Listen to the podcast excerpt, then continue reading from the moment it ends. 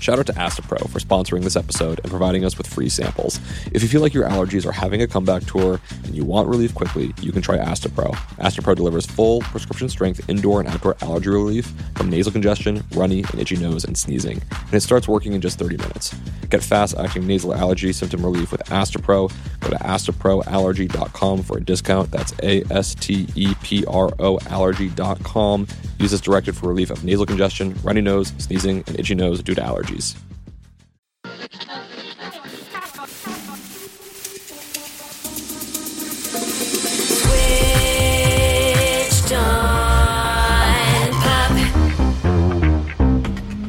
Welcome to Switched on Pop. I'm songwriter Charlie Harding. And I'm musicologist Nate Sloan. Nate, there's a lot of things I admire about you. Thank you. but I sense a butt coming. There's no but. It's actually, I want to say one of the things I most admire about you is your beautiful piano playing. Oh, wow. That's just a genuinely nice thing to say, and you've made my day. So thank you. You've earned it. You've got the most beautiful chords. Like uh, a little bit of this.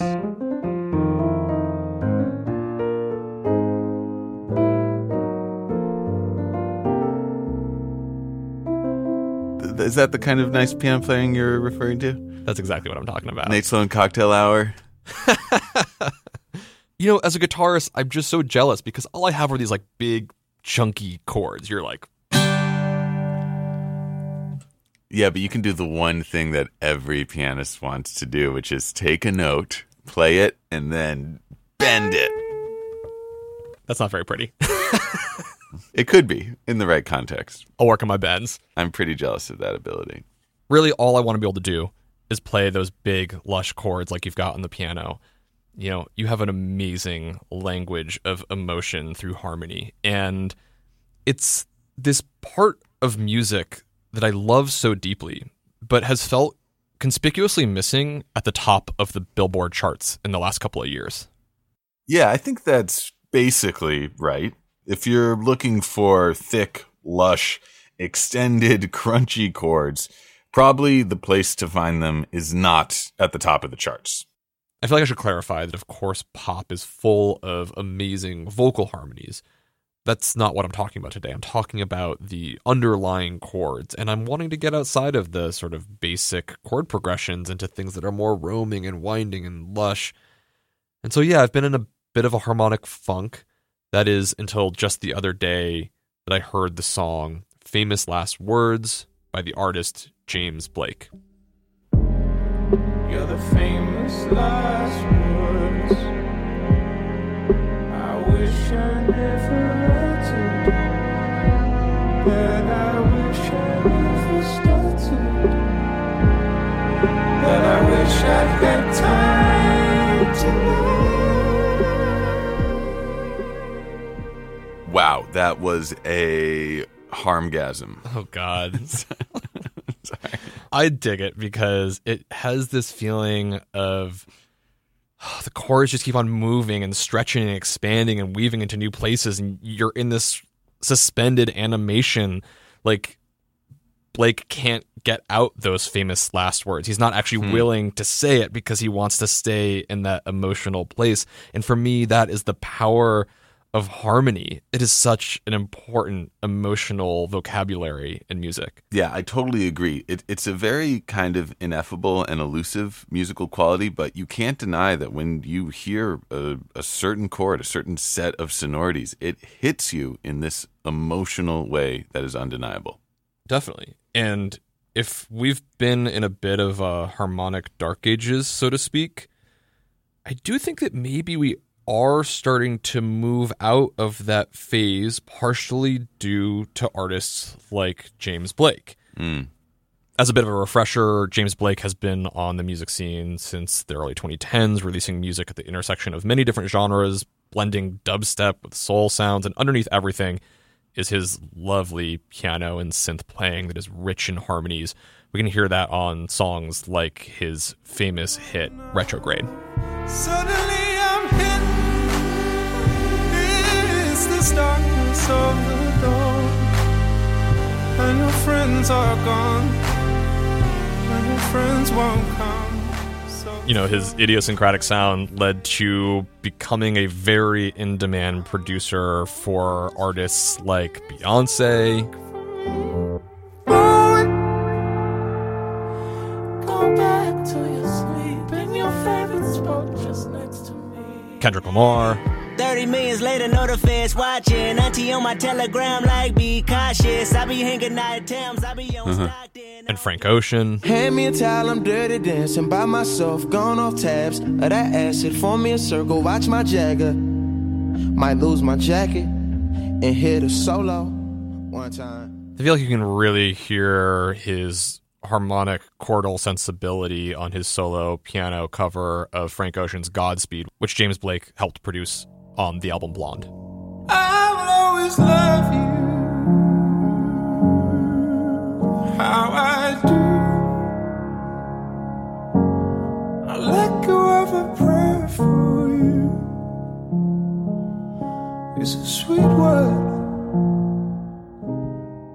Now, James Blake has a new album called Friends That Break Your Heart.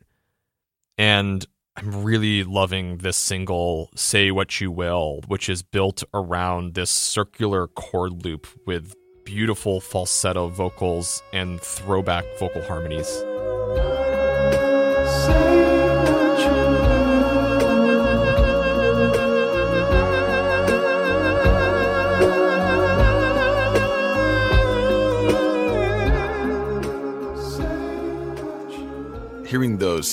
Stacked background vocals, just it's like you're getting enveloped in the sound of his voice.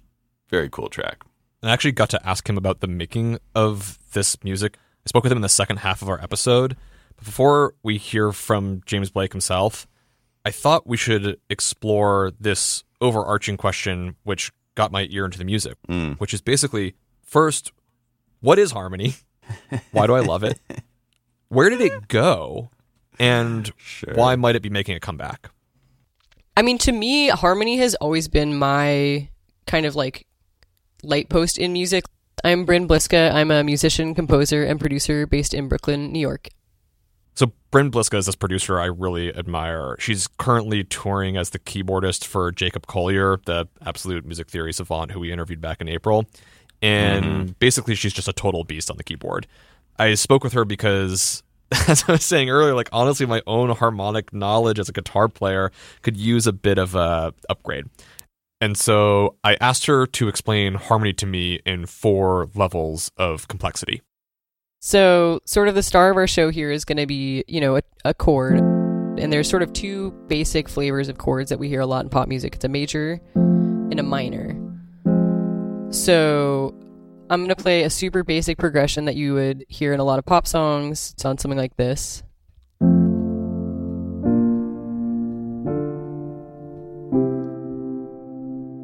That's basically the simplest level of harmony. Chords put together into a progression, plain and simple, but maybe a little vanilla. Let's up level to level two. a next level of complexity would be kind of shaping the chords together in a way to smooth out the progression and just adding a little bit more voice leading to sort of make them work together in a way that feels less jumping around.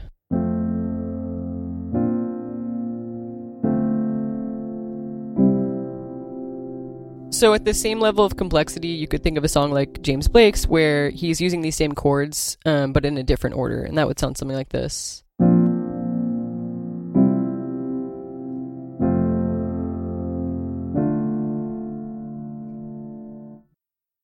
These are the chords from James Blake's Say What You Will, and even though they are in a loop, I feel like they're getting somewhere harmonically. Like, one thing I notice is how James Blake doesn't start on the home chord. We're kind of unmoored.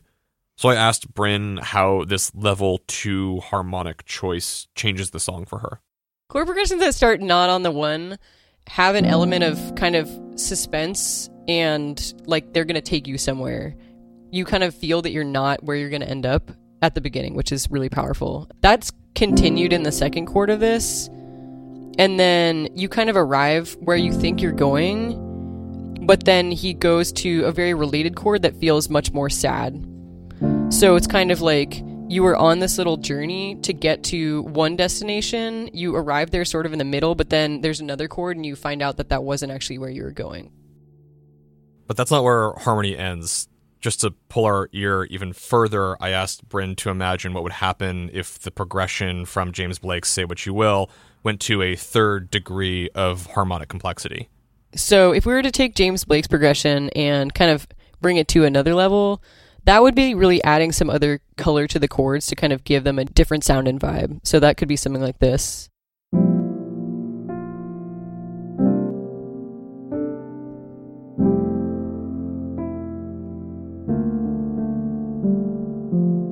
She's adding more notes onto the chords, making them bigger and more lush. I asked her, well, what happens if we take that up to level four? Level four would be sort of taking us into the realm of passing chords and chromaticism. So this means that we're taking notes that are not in our original chords and kind of in that original key and introducing them in between chords. So adding some chromaticism to this progression, we might hear something a bit like this.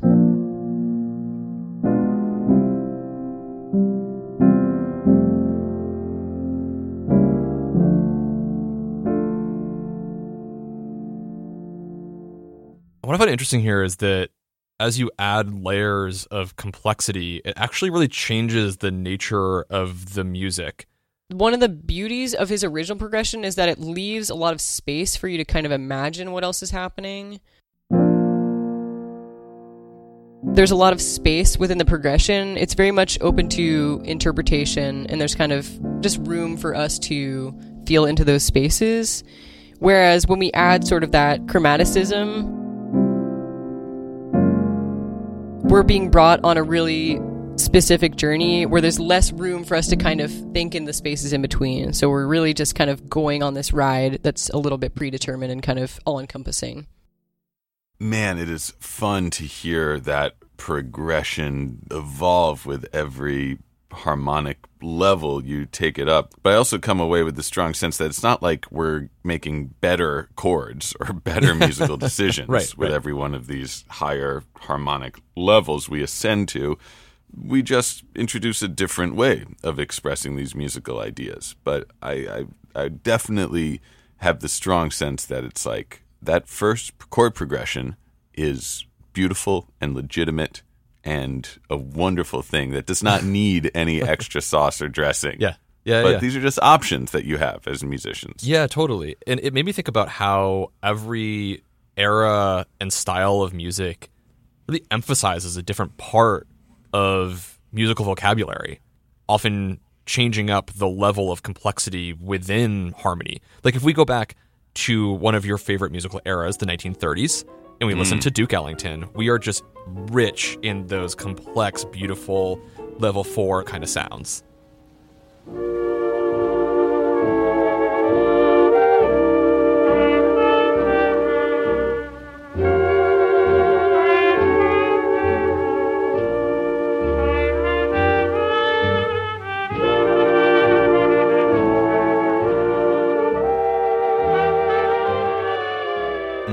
Seducing me with some mood indigo.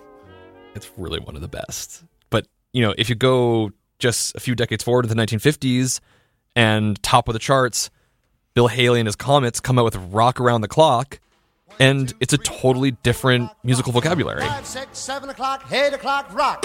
Nine, ten, eleven o'clock, twelve o'clock, rock. We're gonna rock around the clock tonight. Put your glad rags on, join me home. We'll have some fun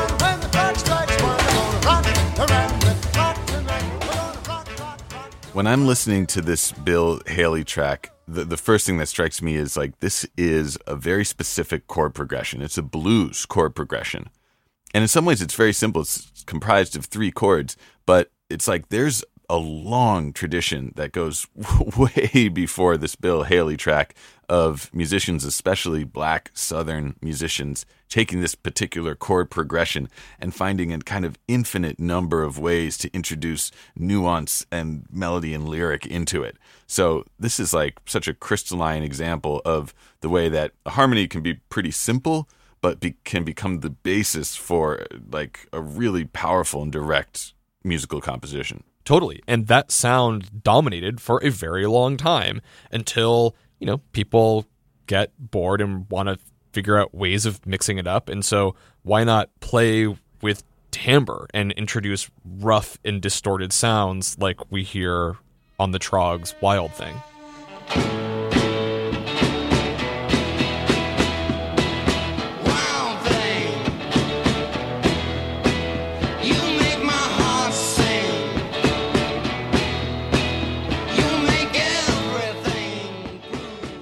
again a really fundamental use of harmony just like dun dun dun dun dun dun dun, i guess we have three chords here going up and back down and that's exactly the point. We wouldn't want any like harmonic leveling up here because it would take us away from the the the raw kind of immediacy of this rock and roll track. Yeah, it's a great example of whatever musical vocabulary you emphasize, it's totally valid. Just to bring our conversation a little closer to the present and to contemporary music, let's listen to the number one hit, Hypnotize by the Notorious B.I.G.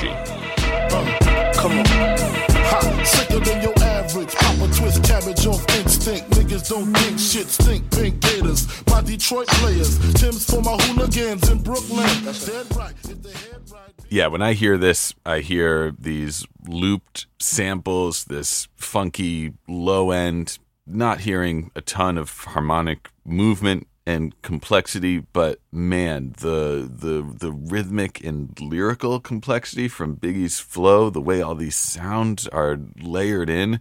I mean, this is a tapestry. He rhymes hooligan with Brooklyn. Like, how do you do it? This track is a musical tour de force, but in the realm of harmony, it's it's just not stressed. That's right. Yeah, yeah, yeah. And because hip hop takes over popular music from the 90s on, what we see is that all other genres start to incorporate this loop based style of music. We can hear it everywhere from Lorde's Royals. We'll never be royal. It's a run in our blood. That kind of luck's just ain't for us. We crave a different kind of buzz. Let me be. We hear some beautiful loops on Rihanna and Drake's work. Work, work, work, work, work, work. You see me heavy work, work, work, work, work, work. You see me do me dirt, dirt, dirt, dirt, dirt, dirt. There's something about that work, work, work, work, work, work. When you walk a line, line. And even on Camila Cabello's Havana. Havana, ooh, na, na. Half of my heart is in Havana, ooh, na, na. He took me back to And as I'm playing this music for you, the one thing which is consistent, other than that they're based on loops, is that your head is nodding, you are into the hmm. music, you're having a good time. Oh, I'm feeling it. Just because these songs might not be weaving wild harmonic narratives, they're doing other creative things with music. Lorde has this amazing way of inserting silence between moments and creating new vocal timbres that are so enticing and Rihanna is able to just make hook after hook after hook within one song over the same loop, and Camila Cabello is taking an old genre and updating it into contemporary forms. What's happened is that we've shifted into a very loop based kind of style. People thought that was really awesome for a minute, and it still is. It's not like it's going anywhere.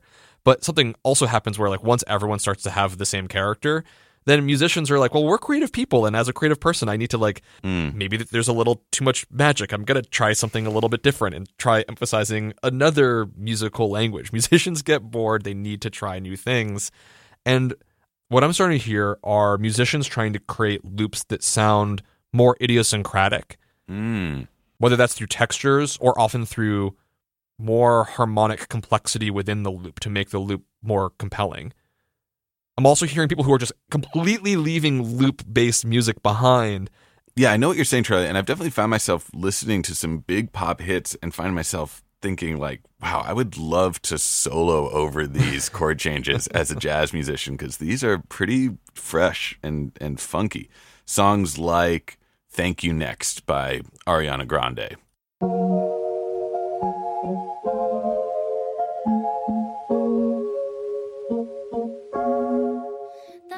Like that's a song with the same kind of looping structure we've been talking about. Right. but the chords within that loop are kind of new and surprising and don't always go where you expect them to go and they'd be so fun to solo over hmm.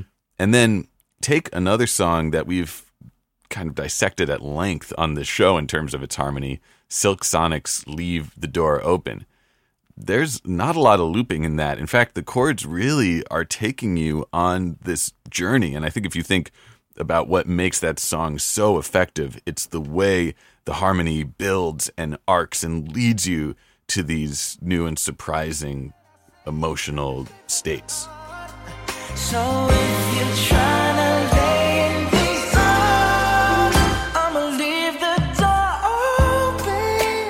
I'ma leave the door open. I'ma leave And whether this is a blip, a trend, or a sea change, I'm here for it. I love listening to these songs, and I, I want to hear more about what James and other musicians think about how the language of harmony in contemporary pop music might be changing.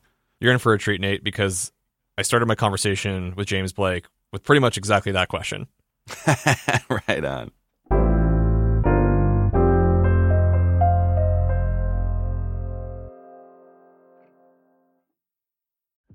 Shout out to Astepro for sponsoring this episode and providing us with free samples. If you have allergies, then I've got a familiar scenario for you. You wake up on a beautiful spring morning and peek outside to get a feel of that nice breeze, but then you start to feel a little tickle in your nostrils.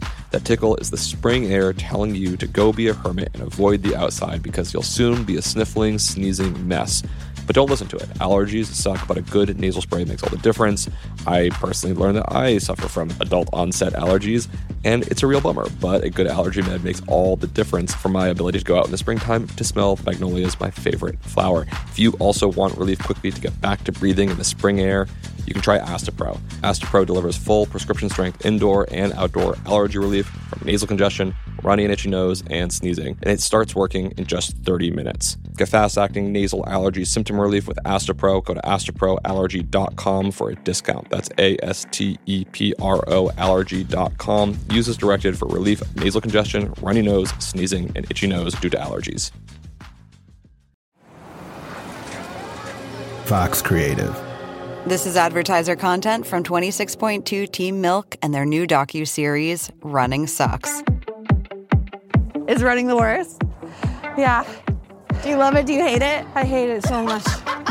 I hate it so freaking much. That you're a real runner now! I hate it. I'm Abby Ayers, a 37 year old mom from Utah who found herself running across the Manhattan Bridge in my first race ever. Running Sucks celebrates women who run and the running communities that carry them across the finish line.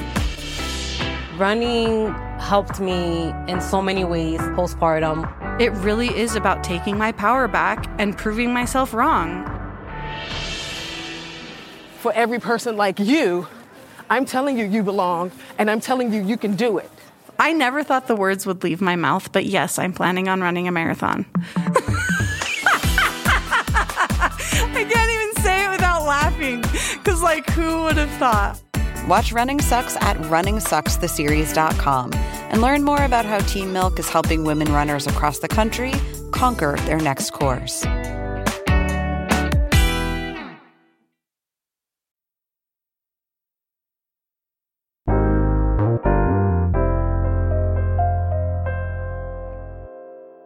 Hi, James. I'm Charlie. Pleasure to meet you. Hi, hi, Charlie. How are you doing? Yeah, I'm doing well. Excited to be chatting. I want to start with a big question. Why is the language of harmony so important in your work? That's a good question. I think it hits on a almost at a cellular level harmony. That there's a kind of physical and spiritual component. For some reason, uh, harmonies uh, in vocals and harmony in keyboard playing has resonated with me almost more than anything else. Maybe we could dive into an example. Like if we look at your single Life is Not the Same. Life is not the same if we're miles away. It's sort of a more limited palette for a James Blake piece. It's a four chord loop. And yet there's still a lot of chordal richness. When I went to the piano and actually tried to play at the piano, I was like, oh, really? Because I hadn't even noticed. You're starting on the chord four of the key. Already you're kind of in motion, you know, as, as soon as you start. And then you're going straight to the fifth, which is kind of wants to resolve somewhere. It does resolve on the next chord, but then it immediately goes into a leading chord, which is the seven. Makes it feel like it's opening up to somewhere else, and that somewhere else is the start of the chord sequence again. So that's how you end up in a in a never-ending loop. How do you feel this never ending quality that you've created is working with the meaning of the song? It reminded me of the world of retrograde. Actually, this song, the piano and the humming, and the chord world that it lives in, reminded me a lot of retrograde.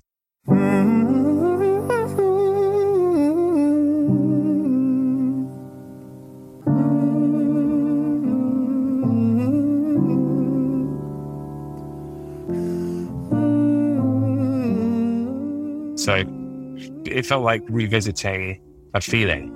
What is that retrograde feeling? It's kind of apocalyptic. It's kind of slightly late night and it's deep. It, it's sort of it's it's a bit misty. It's a little bit romantic. Suddenly I'm hit. It's the darkness of the dawn, and your friends are gone. I, it's hard to describe it in words, but it but it that's the feeling the loop gave me. I played the ones you know. I took you all the way. It kind of deserved that like big chorus moment, you know. Life is not this. Life is not the same. They could have just just had that. What about that moment in the bridge where there's this deviation and the music modulates into a major key? There's like a little glimpse of hope in that melancholy. Yeah, I think I think it's a moment of understanding because they're the chords I added, right, to to create a variation. You know, there's a lot of there's a little bit of finger pointing in this song. You know, So if you loved me so much, Why'd you go? keep yourself back. Keep on. If you loved me so much, why do you why do you go? You know, keep yourself back. Keep on lying. Oh, I can only be what I am. It's like in that keep yourself back, keep on lying. There's a little chord change towards the end where there's there's like a, a little bridge. I mean, I could play you the moment on the piano. So it's like the chords normally are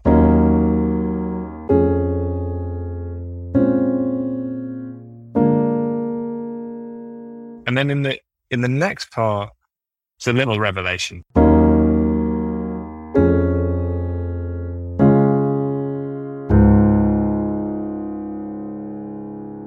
There's a major result. There's a kind of like feeling of a beauty that creeps in there in the in the harmony, like you've entered the clearing, and it's like this moment of, I understand why. You know, I I, I shall forgive you. I I I get it. I think that's something that always delights me in your work is that where there's an ongoing repetitive part, you're not afraid to interrupt it and take us in an unexpected direction, even if just momentarily. So there's a way that these songs are on one level doing what you expect, and then on a whole nother bending the rules. And I can hear this in another song of yours, like Funeral, where there's this continuous progression that keeps moving and pushing with the melody almost all the way through the entire chorus. Going, don't give up on me. Going, don't give up on me. Please, I'll be the best I can be. It takes us the whole length of that section to get us to where we're going to land. What is happening there? the chords was improvisation from start to finish. And there was no, I didn't write, I didn't traditionally sit down and, and like write a bar of that, uh, of that. it was just one imp- imp- improvisation that I chopped up. The improv would have just been based on feeling and how my fingers just naturally move around the keyboard and, and what I was feeling at the time. And then I started singing around it and constructing it. I think that I know this feeling too well line probably came first. And I know this feeling too well of being alive at your own funeral. Going, don't give up. and then I would have added verses. But it feels like the entire song is just leading up to that. The best I can be line. Please, I'll be the best I can be. I'll be the best I can be. When that comes in, people go, "Oh, you've written this well." Like, and it, I did, I didn't. But that is one of the moments of that song that I think tie it, root it, uh, and make it feel like a song, like a like a good song. So it begins as an improvisation. Your fingers are just doing what they're doing. It feels almost like your fingers are allergic to resolution. There has to be constant propulsion. We have to keep on moving. What do you think that is? It's funny because, you know, some of the covers I choose are not like that. Like the first time ever I saw your face is not like that at all. It really, that's song I feel like it really resolves. The first time ever I saw your face, your face. Your face is like that shit lands probably more than any song I've ever written. But yeah, in terms of chords, you know, I remember when I was at university, I did this improv in class and uh, I remember the teacher, he was like, no, that's, it's very nice. What you did was very nice, but can you just stick to like, can you just stick to one chord progression? Can you just like sit on one, can you just stay there? Cause you, you found this beautiful place.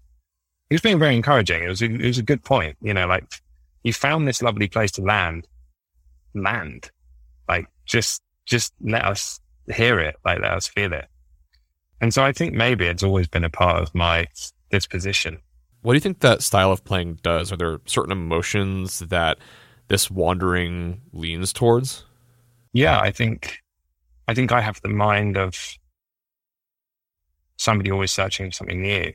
It's, it's probably a, a- quite a neat, a neat allegory for my personality, really. Because I think musicians often are like a bunch of addicts. Do you know what I mean? Like we're chasing new experiences and new highs, and we're also chasing spiritual contentment. I think that like I find contentment and bliss in a chord progression, but it's fleeting. These moments of bliss really only come into your vision for a few seconds at a time. And you experience this incredible, pure feeling of peace. And then maybe there's no point in staying on that chord because it's gone. I don't know. It strikes me that when you started releasing music in the early 2010s, it's this era of very heightened bubblegum pop. And years later, I feel like music has shifted to your vision, a little darker, more ambient, harmonically rich. You've gotten to work with many musicians along the way who wanted to use that sound. But I wonder, a decade later, how has your vision around music making changed? Where are you now and what do you want from your music? When I first started, I think I sort of, you know, I had influences. I was copying people. I was trying to do my version of. I mean, Wilhelm Scream was was my version of Anthony Hamilton's uh, Charlene. You know, yeah. you'll hear it when you hear the beat. It's it's like completely it's a rip off.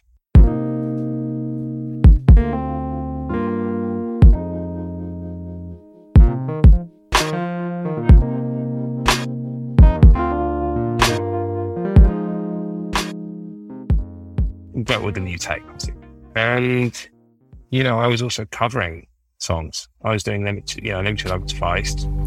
Let it die and get out of my mind.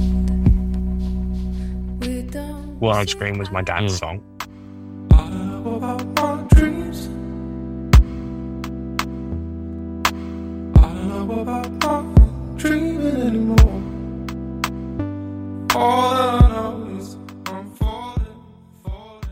I, at the time, was also doing all this dance music, and I think whatever my style was became the style people associated with me for years after that, even when I wasn't really making that style anymore. And I think, you know, after that, people started to copy it, uh, which is happens to a lot of musicians. It's not just me you know, we're we're in a state of constant, you know, recontextualize, recontextualization and and um, borrowing. That's part of what music is, and I've certainly done it to lots of other musicians. But then, I think pop, when I turned on the radio, started to resemble versions of of what I was doing a couple of years before that, a few years before that, and it was hard to not notice that there were people profiting wildly in ways that I didn't when I made that kind of music. that's like, that's a bit of a shame, but it's also like, you know, you've got people who are con- contextualizing it into a pop format. And I think that made me a bit insecure. I was just like, fuck, like I'm probably never going to be accepted in pop music, really. And yeah, here we are, like pop music sounds like that shit, you know, and I'm not even doing that anymore. So where's my, you know, where's my place in, in pop music? Maybe I don't have one, or maybe it's always on the outskirts looking in, you know, like looking through the, looking through the glass. I think that for a while, that was the effect it had. And I, you know, for other reasons as well, I lost a lot of confidence in, in hmm. my, what my sound was and whether that matters. And I think when you're in your twenties, it really feels like innovating and having your own sound is really important. Now I just want to write good songs. I, I just, I like making music. I love making music with other people. If I can innovate as well, then that's great. But ultimately, you get to a point where you go, well, the most important thing is I've had fun. I'm definitely hearing on this record, as much as there is still some harmonic wandering, there's certainly a lot more confidence and command over what you're saying. It's like you're saying this thing and you mean it. Yeah. I mean, is that just your early 30s? I don't know. I think it might be. It might be. It's funny because I did all this, you know, did all this fucking therapy. And then my, I remember my mum said to me, I was like, I'm getting, you know, I feel like I'm getting more confident. And my mum goes, um, you know, that happens when you enter your 30s. And I was like, no, it's all this work I've been doing. What are you No, I, I, you did the work. you did the work. It's no, good. but we're all trying our best, aren't we? So it's like, you don't want to think that, oh, it's just because a bunch of brain cells died. And now I feel a bit, you know, my anxiety cells just fell off. And so I feel a bit better. Um, but whenever it is. Thank you, James. It's been a lot of fun speaking with you. Thanks, Charlie. Much appreciated. Switched on Pop is produced by Nate Sloan and me, Charlie Harding. We're edited by Julia Myers, engineered by Brandon McFarland, social media by Abby Barr, illustrations by Iris Gottlieb, and our executive producers are Nishat Kurwa and Hannah Rosen. We're a member of the Vox Media Podcast Network and a production of Vulture.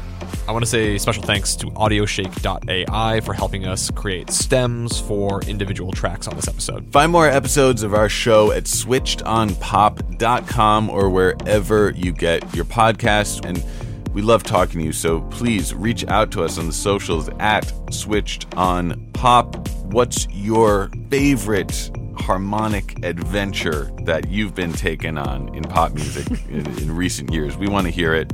Hit us up there.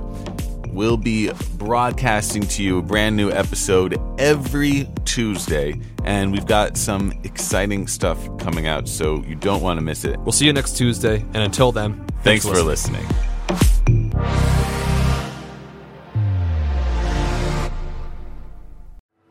One final shout out to Astepro for sponsoring this episode and providing us with free samples. You know what's a terrible question?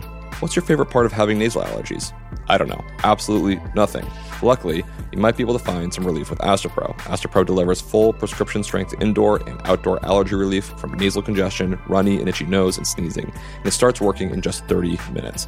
Get fast acting nasal allergy symptom relief with Astepro. Go to asteproallergy.com for a discount. That's asteproallergy.com. Use as directed for relief of nasal congestion, runny nose, sneezing, and itchy nose due to allergies. Why do you run? Why does anyone? I always thought that runners loved running, and that's not the case. Most runners hate running, but they choose to do it. In the new docu-series Running Sucks, brought to you by Team Milk, Abby Ayers learns why women runners everywhere are driven to go the distance. It really is about taking my power back and proving myself wrong. Team Milk is about fueling women's performance and helping them along their marathon journeys. You can sign up now for the inaugural Every Woman's Marathon taking place in Savannah, Georgia on November 16th, 2024. Learn more and register at everywomansmarathon.com.